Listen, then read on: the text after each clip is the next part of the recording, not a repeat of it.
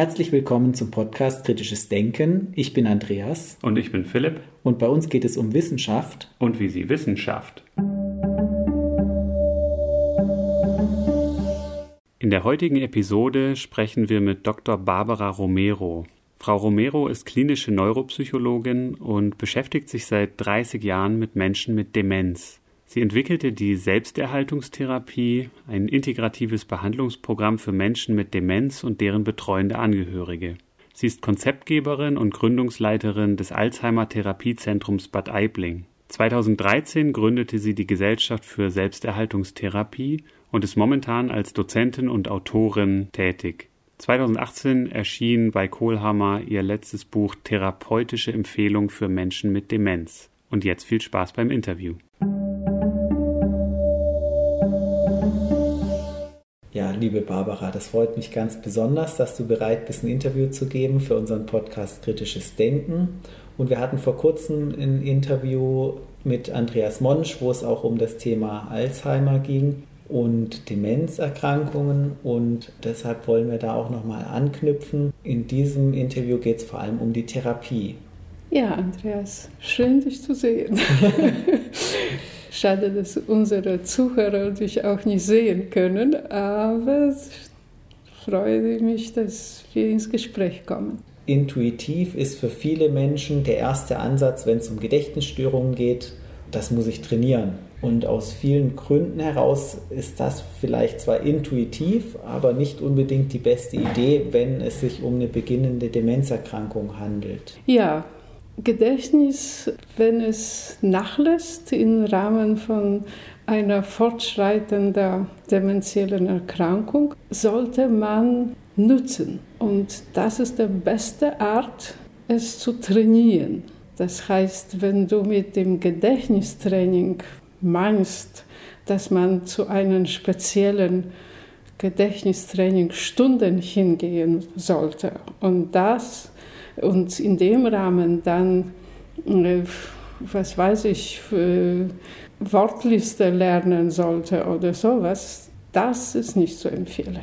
Davon wird das Gedächtnis nicht besser. Aber zu empfehlen ist, dass man ein aktives Leben führt und die Möglichkeiten, die einem das Leben bietet und Demenz nach offen lässt, auch im Alltag nützt. Das spezifische Training, grundsätzlich wissen wir aus der Neuropsychologie, dass beim Gedächtnis das spezifische Training nicht so erfolgreich ist, sondern dass es da hilfreicher ist, Kompensationsstrategien einzusetzen. Und wenn man spezifisch trainiert, wenn das Gedächtnis zunehmend nachlässt, dann ist das Gedächtnistraining ja auch eine frustrierende Sache. Das ist doch wie Rollstuhlfahrern das Treppensteigen beibringen. Ja, wenn etwas belastend und frustrierend ist und dann aber zu Erfolg führt, kann man empfehlen. Also man geht zum Zahnarzt nicht, weil es Spaß macht, sondern weil danach, wenn man Glück hat, besser einem geht. Aber zu Memory-Spiel zu spielen, wenn man Gedächtnisstörungen hat, ist frustrierend und verbessert am Ende das Gedächtnis nicht. Das heißt, den Einsatz, was ich generell empfehle, ist, dass man zu jeweiligen Zeitpunkt prüft, was ich noch kann. Und in dem Bereich, was ich Fähigkeiten habe, Ressourcen habe, auch gerne was mache, dass ich da ansetze und da eben mit den Menschen spreche, etwas lese, male, singe, das Leben führe, was mir gut tut und mich nicht frage, was ich nicht kann, um da so, wie man in der Fachsprache sagt, defizitorientiert mich um meine Leistungsfähigkeit zu bemühen. Also eine kognitive Stimulation durch Sachen, die einem auch Freude bereiten, weil wir eigentlich immer dann lernen, wenn uns was Freude macht und wir machen es auch nur dann, wenn es uns Freude macht.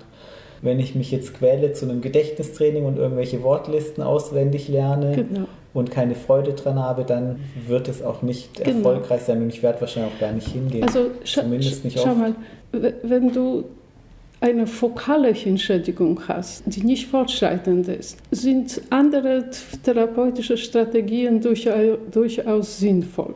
Aber hier müsstest du bei fortschreitenden dementiellen Erkrankungen, müsstest du eigentlich dann nicht nur Gedächtnistraining jetzt diskutieren, aber was wäre dann die Konsequenz? Dann habe ich Gedächtnisstörung, gehe ich zu Gedächtnistraining. Habe ich Sprachstörung, gehe ich zu Sprachtraining. Habe ich Orientierungsstörung, gehe ich zu Orientierungstraining. Habe ich, äh, was weiß ich, was welche noch Störung, mhm. Äh, also äh, Störung von ähm, Durchführung von Handlungen und von Planen und von noch was. Und wie viele Therapien muss ich dann pro Tag und Woche absolvieren? Und da stellt sich schon die Frage, ob ich so mein Leben auch äh, verbringen möchte. Und, mm. und die Frage ist aber auch die Effektivität, weil man ja, ja oft weiß, dass so, wenn ich jetzt Wortlisten lernen, lerne, dann werde ich vielleicht im Wortlisten lernen ein bisschen besser, aber das heißt nicht, dass ich mir im Alltag mehr merken kann. Und wir wollen ja auch. Nicht, nicht mal in Wortlisten merken werdest du besser. Du werdest durchaus die Liste, die du gel gelernt hattest, besser wiedergeben können. Aber die zweite nicht. Ne? Bei einer Gedächtnisstörung ist eben da auch schon kein Zugewinn. Wenn eine schwere Gedächtnisstörung ja. vorliegt, dann wird man eben auch da schon nicht besser. Es gibt ja auch manchmal noch so spezifische Trainingsansätze, dass zum Beispiel jemand gesagt hat, ich möchte mir noch selber die Zeitung kaufen und dass man das dann wieder eintrainiert sozusagen auf ein spezifisches Ziel hin. Ja. Das kann ich noch kann ich nachvollziehen, ja. aber schon auch die Schwierigkeit, dass diese Fähigkeit, wenn ich sie trainiert habe, dann im Krankheitsverlauf dann doch wieder verloren geht und da ist natürlich auch immer das Risiko dann drin für den Selbstwert auch des Betroffenen. Ja, also die, etwas, etwas Konkretes, um ja, entweder Neue zu lernen oder sich bemühen, das nicht früher als es sein muss zu vergessen. Konkretes, was du im Alltag brauchst, kann Sinn machen. Ne? Also, was weiß ich, roter Handtuch gehört mir und der grüne meiner Frau. Also das kann man versuchen, sich so lange als möglich zu merken, wenn es einem wichtig ist. Aber wenn man sich so konkret fragt, das habe ich mir am Anfang vor vielen Jahren, als ich mir diese Gedanken zu sinnvollen Konzepten gemacht habe, habe ich mich gefragt, wie viele von solchen Dingen gibt es, die man wirklich jetzt so konkret im Alltag braucht. Und fand ich nicht so viele. Es gibt in der Fachliteratur so ein paar Beispiele, die man dann aber schon seit Jahren immer wieder einführt, äh, weil wahrscheinlich keine neue auch dazukommen. Also so ein klassisches Beispiel ist von Linda Clare, die jetzt einem Patienten mühsam beigebracht hatte, in einem speziellen so Gedächtnislernprozess, wie die Mitglieder seinen Kegelclub heißen. Und das wollte er wissen, weil damit konnte er besser da teilnehmen an den Treffen von diesem Club. Na gut, dann hat er das Konkretes gelernt und das für ihn war das persönlich wichtig. Aber ich finde, das ist nicht das, was die Menschen, die jetzt Diagnose Demenz bekommen, eigentlich im Vordergrund beschäftigen oder auch beschäftigen soll. Also das, das, das was man, man sich dann fragt, ist, wie verbringe ich äh, ab jetzt mein Leben? Womit fühle ich meine Zeit? Und, und hier ist auch dieser Ansatz mit Ressourcen orientiert. Also guck nicht dahin, was du nicht kannst, sondern guck das, was du kannst. Und wenn ich therapeutisch einen Kranken begleite, dann will ich ihm eher helfen, das, was er gut kann und auch seinen Bedürfnissen äh, entspricht, dann auch im Alltag zu leben. Und da kommt jetzt auch äh, dieses, das Individuelle ins Spiel, was ich finde, das ist bei deinem Therapieansatz, den du entwickelt hast, die Selbsterhaltungstherapie auch ein zentrales Element, dass eben das, was für den einen gut ist, ist vielleicht nicht das, was für den anderen geeignet ist, sondern es muss für einen persönlich etwas Passendes gefunden werden. Was sind meine Ressourcen, was sind meine Interessen? Mhm. Und vielleicht kannst du mal das Konzept der Selbsterhaltungstherapie zusammenfassend darstellen. Ach, weißt du, ich habe gerade jetzt an einen äh, konkreten Beispiel gedacht, was vielleicht zuerst hilft, nochmal das zu verstehen, mhm. was ich jetzt vermitteln möchte. Ich denke an einen Patienten, der eine bestimmte Form von Demenz entwickelt hat im Alter vor dem 65. Lebensjahr, also so um 60 war. Und das war natürlich wie man sich leicht vorstellen kann, eine, ja, ein Schock für ihn, ein Schock für seine Familie, eine Katastrophe könnte nicht weiter berufstätig sein. Sein Alltag was, war vorher gefüllt mit verantwortungsvollen beruflichen Aufgaben und auf einmal konnte er praktisch davon nichts mehr machen. Seine Frau war genauso überfordert, hatte auch viele von seinen äh, Aufgaben auch übernehmen müssen und hat eine gemeinsame Firma gehabt. Also auf einmal war alles ja, in ihren Händen und dann und er saß zu Hause und äh, war auf einmal tätigkeitslos, firmenlos, konzeptlos und auch so lebensmutlos und meinte, wenn es weiter so geht, dann will er gar nicht mehr leben. Und dann kam er zu unserem Alzheimer-Therapiezentrum nach Bad Aibling, wo wir speziell uns mit Patienten mit der Diagnose Demenz und mit den dazugehörigen Angehörigen auch beschäftigt haben. Und die Art, wie wir an die Situation von dem Patienten dachten, war, er hat eine Demenzform, das heißt in professionellen diagnostischen Sprache eine semantische Demenz und damit seine herausragende Störung, das war eine Sprachstörung. Also er hat in anderen Bereichen noch relativ gut erhaltene Möglichkeiten. Sprache hat er aber früh und schnell und sehr umfassend verloren. Das heißt, sowohl war er zunehmend weniger fähig, sich sprachlich zu vermitteln, aber auch hat er die Sprache zunehmend schlecht verstanden. Und jetzt guck mal, wie, wie kann man in so einer Situation an die therapeutische Hilfe denken. Die herkömmliche Zugang, was bis heute noch, ich würde sagen, leider praktiziert wird, ist dieses. Man denkt, aha, er hat vor allem Sprachstörung, also man muss vor allem eine Sprachtherapie ihm anbieten. Und dazu diese spezielle Form von Sprachstörung gehört Verlust von semantischem Wissen, also von Wissen über Bedeutung von Worten, muss man Übungen machen in denen man dieses semantische, semantisches Wissen versucht zu erhalten. Also das klassische Übung besteht zum Beispiel darin, dass man semantische Felder zum Thema macht. Und was gehört alles zu den Hunden, Tieren, Haushaltsgegenständen und so. Das ist das, was für ihn besonders schwierig ist. Ne? Dann sagen die Therapeuten, dann müssen wir das gerade jetzt hier üben. Ich möchte sagen, dass Erfolg von so einer Übung ist nicht zu erwarten.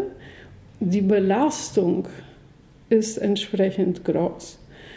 Und gleichzeitig man macht nicht das, was man eigentlich sonst machen könnte. Und jetzt kommt dieser alternative Einsatz, was wir im Rahmen von Selbsterhaltungstherapie und im Rahmen von dieser Behandlung im Alzheimer-Therapiezentrum in Bad Aibling machen und mit dem Kranken damals gemacht haben. Und zwar sagten wir, okay, er kann nicht gut sprachlich kommunizieren. Also diesen Bereich muss man umschiffen, um nicht Finger auf die Wunde zu legen. Und haben wir mit der Angehörigen, mit der Ehefrau das so besprochen und sie so vorbereitet, dass sie ihn hier nicht überfordert hatte, dass sie damit umgehen konnte, dass sie das mit ihren Kommunikationsstrategien besser kompensieren konnte. Gleichzeitig haben wir gedacht, wo sind seine Stärken? Das wussten wir nicht von vornherein. Deswegen haben wir in Bad Aibling ein ganzes Programm von verschiedenen Aktivitäten, die wir mit den, Pati mit den Patienten dann machen. Und ich sage immer noch wir, ich arbeite da nicht mehr, aber damals habe ich noch die Einrichtung geleitet und die und haben wir dann ausprobiert.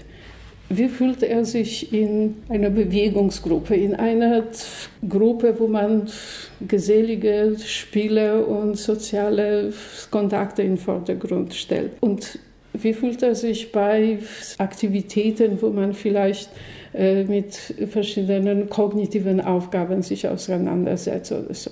Und was haben wir herausgefunden? Er, fühlte sich am besten in, in der Kunsttherapie. Und die Kunsttherapeutin hat ihm Techniken vermittelt und Rahmen geschaffen dafür, dass er angefangen hatte, Bilder zu malen und auch so Skulpturen aus äh, verschiedenen Elementen wie, wie Holz und Steine und so, so, so Art von Skulpturcollagen, die er dann wieder auch bemalt hatte, äh, zu, zu gestalten, zu kreieren. Und schau mal, er hat das vorher nie gemacht. Also es ist in dem Fall keine so Erinnerungstherapie oder sowas. Er hat nicht annähernd das gemacht. Hat sich aber gezeigt, dass er ein großes Interesse da hat. Er hat auch eine Begabung, die möglicherweise auch mit der Art, so am Rand gesagt, von äh, seiner Gehirnschädigung zusammenhängt. Also es ist in der Fachliteratur beschrieben, dass Patienten mit semantischer Demenz auch so künstlerische, kreative Fähigkeiten im gestalterischen Bereich entwickeln.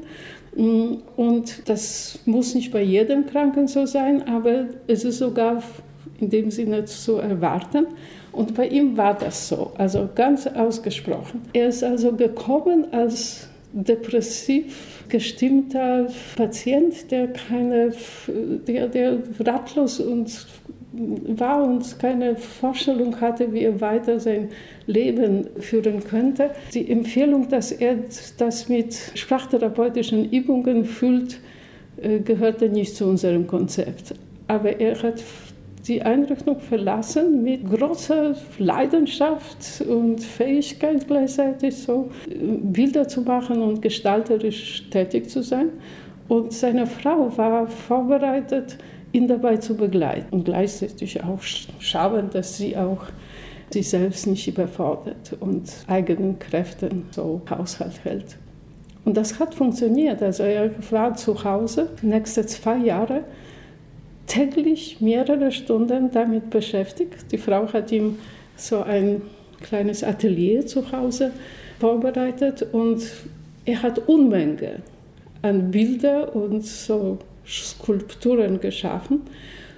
Das hat ist ein bisschen laut von ihm geworden. Also das hat man vor Ort dann eine Ausstellung mit seinen Bildern gemacht. Seine Frau hat sich zuerst so ein bisschen geschämt, weil sie sagt, dachte, das ist nur so Beschäftigungstherapie und so. Aber je mehr Leute von außen kamen und haben das als Kunstwerke be bewundert, desto stolzer auch sie über ihren Mann wurde. Und er war schon sowieso, also so wie, wie er da stolz war. Er führte mich auch durch so eine Ausstellung von seinen Bildern noch in Bad Aibling und hat äh, sprachlich sich nicht so gut vermitteln können, aber versuchte zu jedem Bild was zu erzählen und passte darauf auf, dass ich keinen verpasse oder äh, nicht bei irgendeinem unbemerkt dann vorbeigehe. Also er hat die Einrichtung als ein stolzer Künstler verlassen. Und also, ja. das ist auch für die Selbsterhaltungstherapie zentral, dass man einen individuellen Weg begleitet und Möglichkeiten findet, auch die Lebensqualität von Menschen zu verbessern und eben nicht nur irgendwelche Funktionen zu verbessern. Ja, und ich meine, dieses Beispiel, das ist schon herausragend, ein bisschen spektakulär. Das hängt auch damit zusammen, dass, dass das jetzt eben eine spezielle Form von Demenz ist, diese semantische Demenz, die dem Kranken auch möglich macht, es, äh, sich stundenlang selbstständig zu beschäftigen unter einer bestimmten Anleitung. Aber auch bei anderen Kranken, die, die meisten Kranken, die wir kennen, äh, gibt es immer etwas, was das kann Haushalt sein, das kann Aufräumen sein, das kann äh, Naturbewundern sein, das kann mitsingen oder tanzen oder äh, sich auf irgendwelche Weise äh, auch äh, körperlich betätigen und so. Dass man, man das, was möglich ist und was einem Freude macht. Natürlich, manchmal ist das wirklich betont individuell, wie bei diesen Patienten. Aber äh, bei anderen Kranken, ja, man empfiehlt eine Tagesstätte mit der Vorstellung, dass die im Rahmen von einer Gruppe, das wird jetzt nicht mehr so speziell individuell zugeschnitten, aber die Fähigkeiten, die sie im Alltag nutzen können, auch in diesem Rahmen in einer Gruppe machen können. Also Tagesstätte empfehlen wir sehr gerne und häufig, also jetzt, wenn ich sage wir, meine ich jetzt nicht nur das behandelnde Team im Alzheimer-Therapiezentrum, auch in anderen Teams, mit denen ich zusammenarbeite, weil eine Tagesstätte bietet den Kranken eine Möglichkeit, Erfahrungen zu machen, die jetzt in einer Gruppe von oft gleich Betroffenen und professionellen Begleiter möglich sind und in diesen Erfahrungen mit einem Angehörigen zu Hause jetzt nicht immer möglich sind. Also man kann zu zweit sicher Gespräche führen und im Haushalt was machen, aber und spazieren gehen und viele schöne Erlebnisse gemeinsam haben. Aber man kann nicht dazu noch, was weiß ich, Sport machen und singen und tanzen. Also es ist, man kann ein bisschen, aber eine Gruppe ist für solche Aktivitäten oft besser geeignet und gleichzeitig Angehörige be bekommen damit auch etwas freie Zeit für sich und Möglichkeit, ich wollte sagen, sich zu erholen. Meistens ist das nicht mal Erholung, sondern einfach etwas anderes zu machen, was man erledigen muss und besser ja, auch machen kann, wenn man jetzt sich nicht gleichzeitig um den Kranken bemühen muss. Und Menschen sind ja auch grundsätzlich sozial, das ist für uns sehr wichtig häufig beobachtet man ja im Laufe auch schon zu Beginn von solchen Erkrankungen, die mit Einschränkungen der geistigen Leistungsfähigkeit einhergehen, dass sich die Betroffenen zurückziehen, weil sie sich schämen, weil sie Misserfolgserlebnisse in sozialen Situationen haben. Und gerade deshalb ist dann die Behandlung in der Gruppe wichtig, dass man Situationen herstellt, wo sich die Betroffenen als kompetent erleben können mhm. und dadurch eben auch der Selbstwert gefördert wird und auch die soziale Interaktion dann eigentlich auch eine Ressource darstellt, da ja Menschen mit Demenz auch gerade die Möglichkeit oft haben, mit anderen zu interagieren, vielleicht nicht auf einer sprachlich komplexen Ebene, aber doch auf einer Gefühlsebene und gerade auch diese Wahrnehmung von andere nehmen mich auch wahr und ich kann was leisten. In der Gruppe auch, glaube ich, sehr hilfreich für die Betroffenen. Genau, also es ist bekannt, du weißt das auch, dass im Rahmen von dementiellen Erkrankungen können auch Gefühle und Verhaltensweisen auftreten, die, die die Kontakte mit den anderen Menschen erschweren. Aber auch im Rahmen von einer Gruppe, wenn man das darauf eingestellt ist und die Menschen vorbereitet sind, kann man auch mit diesen Schwierigkeiten dann umgehen. Ich will sagen, man sollte das nicht idealisieren, dass, dass man ja, in einer sozialen Gruppe, in, zum Beispiel in der Tagesstätte, eben das nur, nur Schönes und, und Weiterführendes und Bereichendes erlebt. Man äh, demenzbedingt erlebt manches bei sich selbst oder auch bei den anderen als eher schwierig und belastend.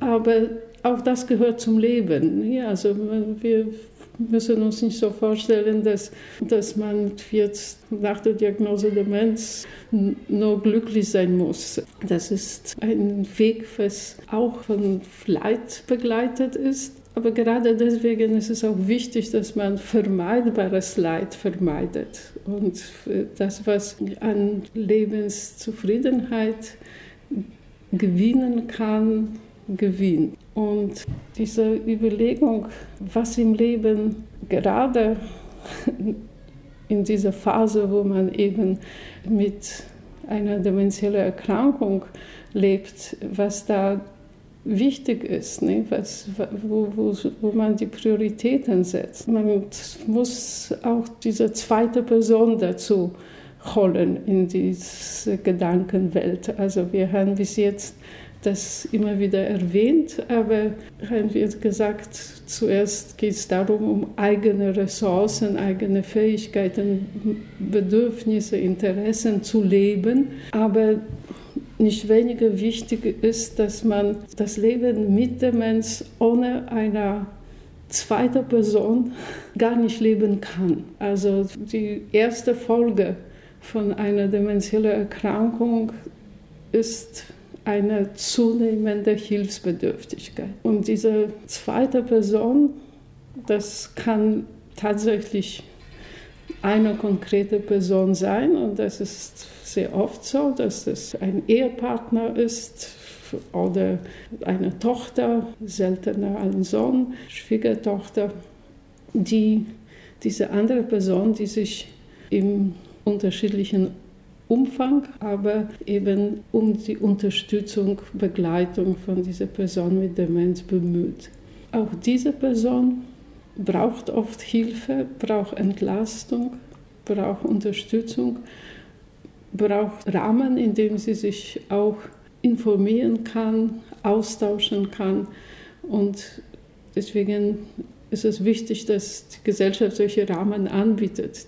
Also das es äh, gibt ein paar bekannte Adressen, wie so Selbsthilfegruppe, Alzheimer Gesellschaft, Beratungsstelle, oft bei so Pflegestützpunkten oder eben so spezielle Behandlungsprogramme, wie das im Bad Aibling, wo das nicht nur Patienten, aber auch Angehörigen aufgenommen werden und angeleitet werden für diese bevorstehende Phase des Lebens mit einem Menschen mit Demenz.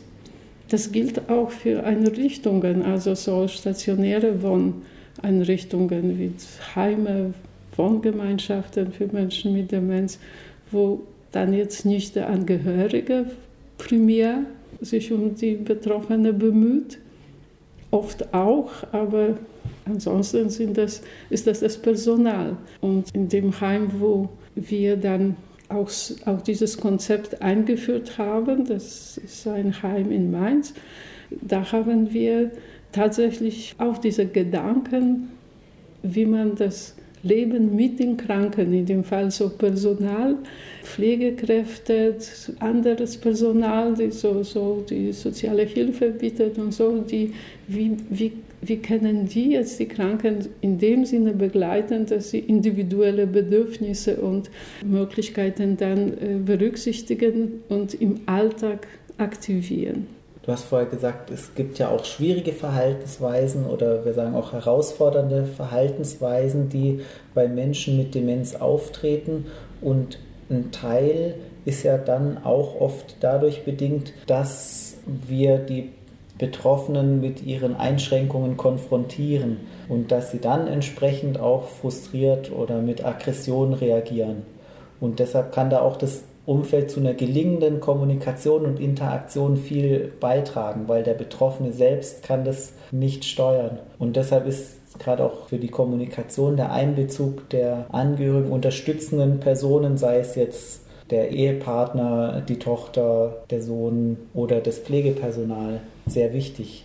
Ja, genau. Also vielleicht wieder zuerst ein Beispiel, was noch so anknüpfen lässt an das, was ich vorher gesagt habe. Also wieder ein konkretes Beispiel im Sinne, es ist auch so passiert. Also es, ein Ehepaar geht durch die schöne Naturlandschaft und der Patient ist noch leicht betroffen mit leichten, leicht ausgeprägten dementiellen Störungen. Und die Frau fängt mit ihm so Gespräche in dem Sinne an. Guck mal, Franz, da auf der Wiese siehst du, da ist so ein Haufen von, von so schwarzer Erde, da war dieses Tier, wie heißt der Moment mal so? Und der schaut sie an oder hat sie durchgeschaut und dann sagt er, lass das. Muss das sein, dass wir jetzt hier eben irgendwelche Puzzle, Quiz oder Trainingsfragen uns stellen oder beantworten? guck mal, es ist doch schön hier rum, äh, um uns herum. Also es, es ist ein schöner Tag, wir gehen zusammen. Es ist ein Moment im Leben, was wir genießen können. Lass das. Die Geschichte hat die Frau mir erzählt und auch mit dem Kommentar, dass sie es verstanden hatte und, und sagte, ja, der war kluger als ich. Und mein Fachkommentar dazu ist genau bestätigend. Also die, auch wenn Sie zehnmal am Tag das üben würden, wie Maulwurf heißt, würde er vielleicht drei Monate länger den, den Namen nicht vergessen. And what? Ne? Mhm. Was, wer hat davon? Und das, was Sie jetzt wirklich zu gewinnen haben, das ist das Gemeinsame. Also für, für einen Menschen mit Demenz gibt es nichts Wertvolleres als eine gute, unterstützende Beziehung zu dem anderen. Und das ist zu opfern, äh, auch zwischenzeitlich nur für eine beschränkte Zeit, äh, für, für eine dumme Fragerei oder Training oder Herausforderungen, die die Kranken überfordern, das ist keine gute Strategie, keine gute Lösung. Also genießen Sie die, wenn Sie Kranken begleiten, ob professionell oder, oder besonders als Angehörige, genießen Sie die Zeit, die, die Sie genießen können und vermeiden Sie Situationen, wo man den Betroffenen überfordert, aber auch die Situationen, wo er unterfordert ist wenn die Menschen mit Demenz einfach nichts zu tun haben oder zu wenig zu tun haben, fühlen sich auch nicht wohl und werden unruhig, vielleicht eben entweder etwas gereizt oder aggressiv oder depressiv, verstimmt, unzufrieden, wie jeder von uns. Wie jeder von uns. Nur wir haben, solange wir keine Demenz haben, mehr Chancen, uns die Tätigkeiten, die Tagesgestaltung so zu planen, dass, dass wir uns dann weder unter noch überfordern.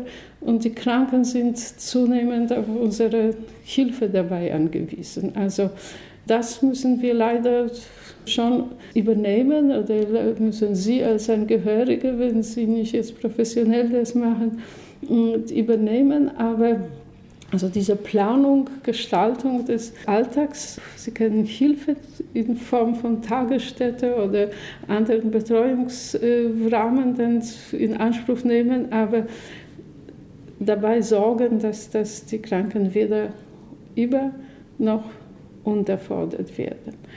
Es gibt so ein paar Empfehlungen, was Kommunikation mit Menschen mit Demenz betrifft.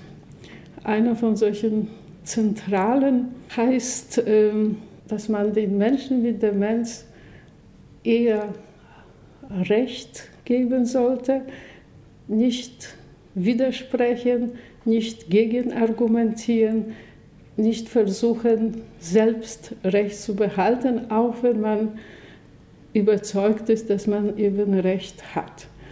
Und das ist eine große Umstellung gegenüber der alltäglichen Kommunikation, wo ich jemanden korrigiere und sage, schau mal, wir sind jetzt gar nicht auf dem Fußballplatz oder ähm, das ist jetzt gar nicht das Thema, worum es geht. Aber bei einem Menschen mit Demenz funktioniert diese Kommunikation nicht, dass ich den Betroffenen korrigiere und er dann meine Perspektive übernehmen kann. Genau, also zu, zu einem ist das tatsächlich so, dass in dem Bereich wo die Menschen mit Demenz das gar nicht annehmen können, was sie an Korrekturen oder äh, Richtigstellen dann anbieten können, bringt das nichts Gutes wenn, wenn sie es auch versuchen. Also das ist wieder individuell unterschiedlich. Zu Beginn von der Erkrankung haben die Kranken noch andere Möglichkeiten als später, aber generell ist darauf zu achten, dass es nicht sehr zweckmäßig auch ist, die, die Kranken versuchen an so, so die Richt, wie, wie es richtig ist, ne? so, so auf, die, auf die Linie zu bringen sozusagen. Also. Und da entstehen für betreuende Angehörigen oder auch für Professionelle auch solche Konflikte, weil ich kann doch nicht sagen, dass es etwas richtig ist, wenn es nicht richtig ist. Ne? Also ich kann den nicht belügen und so. Ich meine, zustimmen von einer Sichtweise von meinem Gegenüber, wenn ich weiß, dass es für ihn die einzige, was er annehmen kann, äh, ist, verstehe ich persönlich nicht als Lüge. Aber ich verstehe das als eine respektvolle Anpassung an die Perspektive von, von den anderen. Und Respekt besteht eben darin, dass ich das berücksichtige, er kann nicht anders und ich passe mich an. Und wenn Sie aber das Gefühl haben, dass Sie sich nicht wohl fühlen dabei, dann können Sie immer so einen Weg wählen, was sich sowohl für den Kranken gut auswirkt, als auch Ihnen nicht allzu wieder ist. Ich gebe Ihnen ein Beispiel. Ein Kranker, der im November vom Fenster rausguckt und sagt, die Sonne scheint so wunderbar, ich glaube, es kommt gleich Sommer. Dem können Sie diese Perspektive bestätigen, indem Sie sagen, ja genau, du hast völlig recht. Wenn Sie sich aber nicht wohl dabei fühlen, dann können Sie nicht so bestätigen, ja genau, da kommt gleich Sommer, wenn das November ist, sondern Sie können auch sagen, ja genau, du hast völlig recht, die Sonne scheint wie im Sommer. Oder ähnliche Formulierung, so dass Sie Verständnis zeigen so, und auch noch dazu sagen, wenn so, ja, es ist richtig, ich, ich sehe das auch so. Und oft ist ja auch eine emotionale Botschaft darin, man kann auch aufgreifen, der Sommer gefällt ja immer besonders gut, ja. da hast du viel Freude oder die Sonne genießt du immer, wenn sie scheint. Mhm. Das ist ja auch was Zutreffendes in dem Fall möglicherweise. Dann hat man was Wahres gesagt und trotzdem auch sozusagen die Botschaft aufgegriffen, dass der Betroffene jetzt wahrgenommen hat, äh, die Sonne scheint besonders stark. Genau, was auch immer gut tut, übrigens nicht nur bei Demenz, ne? dass wenn ich das auch betone ich auch, ne? weil das ist auch so eine zusätzliche Bestätigung. Du bist nicht allein mit deinen Wahrnehmungen, Empfinden und so. Also ich auch. Ich habe auch gerade gedacht, dass es so schön ist. Ich, ich finde auch, Sommer ist, ist so. Du, du meinst, deine irgendwas nervt? Ja, genau, habe ich auch gedacht, es nervt. Ich glaube aber wichtig ist vor allem, dass wenn jetzt jemand sagt, das ärgert mich jetzt aber, warum muss das Auto kaputt sein? Mhm. Vielleicht ist es gar nicht kaputt. Oder warum ist der Zug jetzt zu spät gekommen? Ja. Der Betroffene hat das Gefühl, der Zug würde nicht ankommen. Dann ist für den Betroffenen vor allem wichtig, dass ich das wahrnehme, dass ihn was ärgert. Also wenn ich sage, ja, das merke ich, dass sich das jetzt ärgert gerade, das ist, ist auch was Ärgerliches, wenn was nicht so klappt, wie man es gerne möchte. Dann muss ich noch nicht mal sagen, dass ich mich ärgere, aber dass er verstanden hat, dass ich das auch wahrgenommen ja. habe, ist schon eine Entlastung.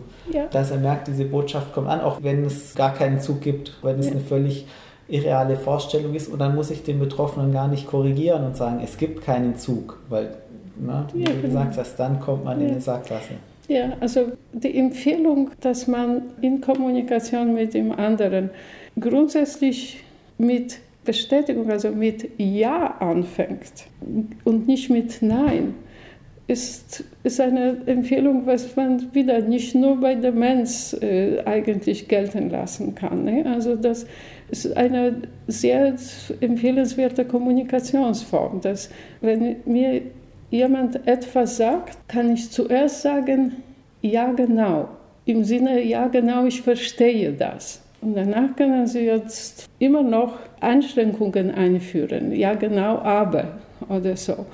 Aber wenn Sie gleich damit starten, nein, das stimmt nicht, ne, so, dann erschweren Sie die Kommunikation. Und bei Menschen mit Demenz erreichen Sie auch weder das, dass sie dann anlenken und anders denken, und noch, dass, dass eben eine gut, gute Stimmung und Atmosphäre und letztlich darum geht zwischen ihnen beiden, dass das dann erhalten bleibt. Was ich noch sagen wollte zu den nicht medikamentösen Behandlungstherapien, mhm. was du jetzt auch schön nochmal dargestellt hast, was ist hilfreich in der Kommunikation mit äh, Menschen, die von der Demenz betroffen sind, was könnten gute, hilfreiche Aktivitäten sein, um die Lebensqualität zu fördern. Dazu gibt es ja auch inzwischen viele Studien, leider nicht so viele Studien wie zu medikamentösen Interventionen oder nicht so große Studien, aber durchaus doch auch viele empirische Belege, dass es hilfreich ist. Ja, also die, die meisten wissenschaftlichen Studien sind so konzipiert, dass man eine bestimmte Intervention, bestimmte Übungsprogramm oder bestimmte Form von äh, Behandlungsprogrammen oder sowas eine Zeit lang durchführt und dann beendet. Und dann prüft man, ob da was gebracht hatte, so vorher, nachher. Und dann eventuell, das nicht immer leider, aber guckt man dann noch so, wie nachhaltig das ist. Und das prüft man dann noch nach drei Monaten oder wenn es hochkommt, nach sechs Monaten oder sowas. Ohne dass man dieses Programm dann weiter benutzt. Und das finde ich, also es, ich will nicht sagen, dass alle Studien, aber die allermeisten sind so, so aufgebaut. Und das finde ich, also was die psychosoziale Interventionen betrifft, ziemlich sinnlos. Weil das, was man machen müsste, man müsste im Rahmen von diesem zeitlich limitierten Interventionsprogramm dafür sorgen, nicht, dass sich dann irgendwelche Leistungsfähigkeit bessert, die dann Spuren von dieser Besserung auch noch Echo davon nach drei Monaten zu finden ist oder von mir aus nach sechs Monaten, sondern dass man in dieser Zeit die Weichen stellen sollte für das weitere Leben nach Ende dieser Intervention. So dass man, wie bei dem Patienten, der für drei Wochen zur Behandlung gekommen ist und nächste zwei Jahre malte täglich zu Hause, dass die Ehefrau dabei war, war notwendig, weil sie können diese Effekte nicht erreichen, wenn da nicht eine zweite Person dabei ist, die auch Träger von diesen Interventionsaktivitäten ist. Der Kranke allein ist hier nicht als so guter Träger gedacht, das ist geeignet. Also das heißt, das Paradigma von diesen Interventionen müsste anders gedacht werden. Also nicht die Medikamente funktionieren auch nicht so, dass man die, was weiß ich, sechs Wochen lang nimmt und dann guckt und dann nicht mehr und dann guckt man, ob das noch nach zehn Jahren wirkt ne? oder nach zehn Monaten oder so, sondern man nimmt die dann täglich. Mhm. Und, und, da, und, dann hofft man, dass es was bringt. Und, und diese psychosozialen Interventionen sollten jetzt nach Ende der Intervention, nach so und so viele Wochen oder was auch immer, so, so jetzt weiter wirken, ohne dass das weiter so tägliche Dosis genommen wird. Und deswegen die Programme, an denen ich beteiligt bin, sind anders konzipiert. Also in diesem zeitlich limitierten Rahmen vorbereitet man die Betroffenen auf das bevorstehende Leben im Alltag mit allen möglichen Aspekten und äh, entsprechenden Ressourcen von den Kranken, von der Familie und so. Und, und das ist ein, ein Rahmenkonzept, was ich empfehle für alle Berufsgruppen, also für Psychologen, die sich sowieso sehr wenig um Menschen mit Demenz kümmern, für die Ergotherapeuten, die inzwischen wirklich sich super entwickeln, was deren Beteiligung an, an eben Behandlung von, von Betroffenen mit Demenz dann betrifft, Sprachtherapeuten, also alle behandelnden Teams, also so, dass, dass man in diesen zeitlich limitierten Rahmen Ressourcen diagnostiziert, also erkennt und den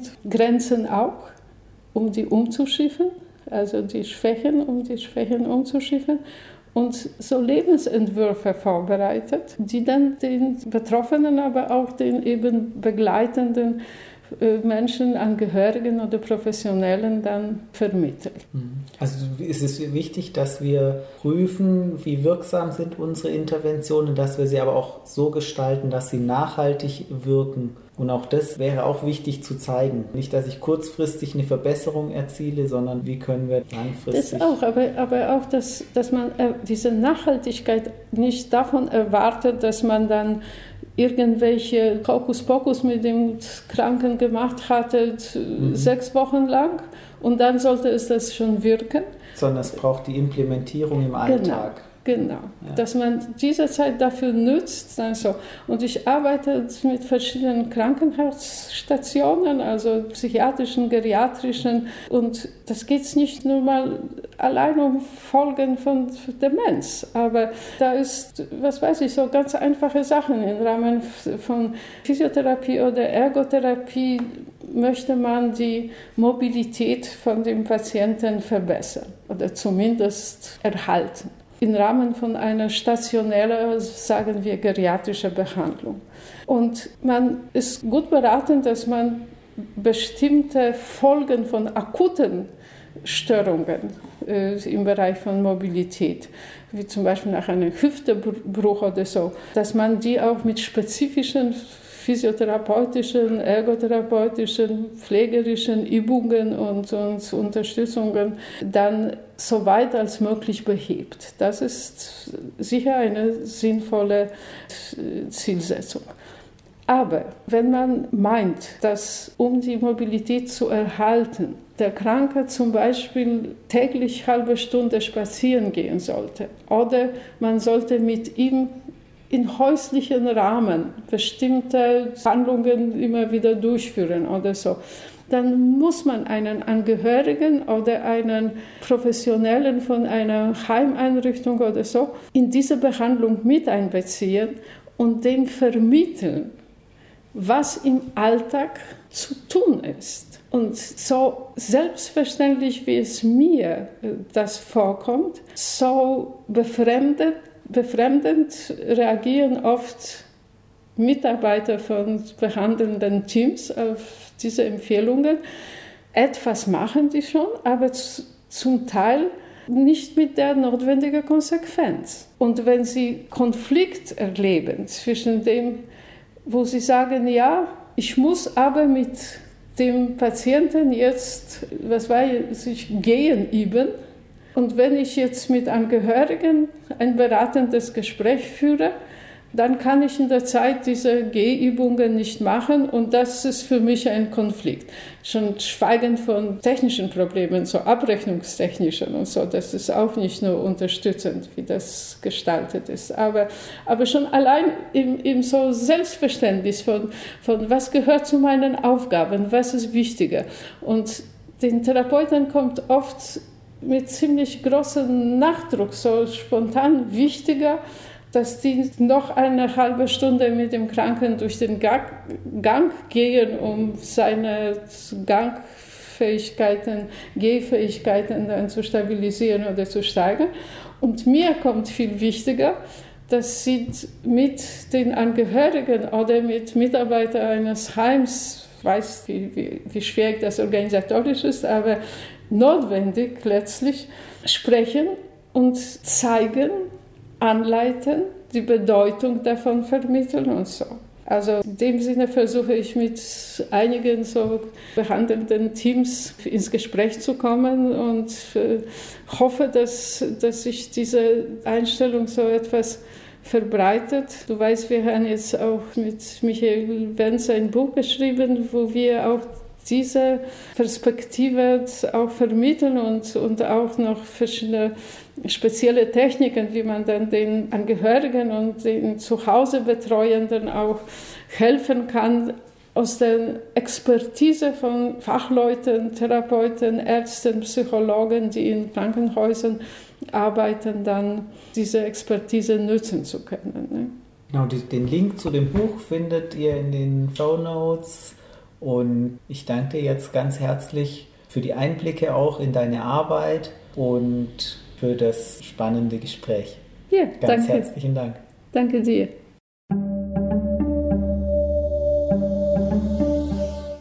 Vielen Dank fürs Zuhören. Wenn euch die Episode gefallen hat, dann empfehlt uns gerne weiter, gebt uns 5 Sterne Bewertungen auf dem Podcast-Portal eurer Wahl. Liked uns auf Facebook, folgt uns auf Twitter. Und wenn ihr Kommentare oder Feedback habt, benutzt die Kommentarfunktion auf unserer Webseite oder schickt uns einfach eine E-Mail. Und wenn ihr den Podcast unterstützen wollt, dann freuen wir uns. Ihr findet Möglichkeiten dafür auf der Homepage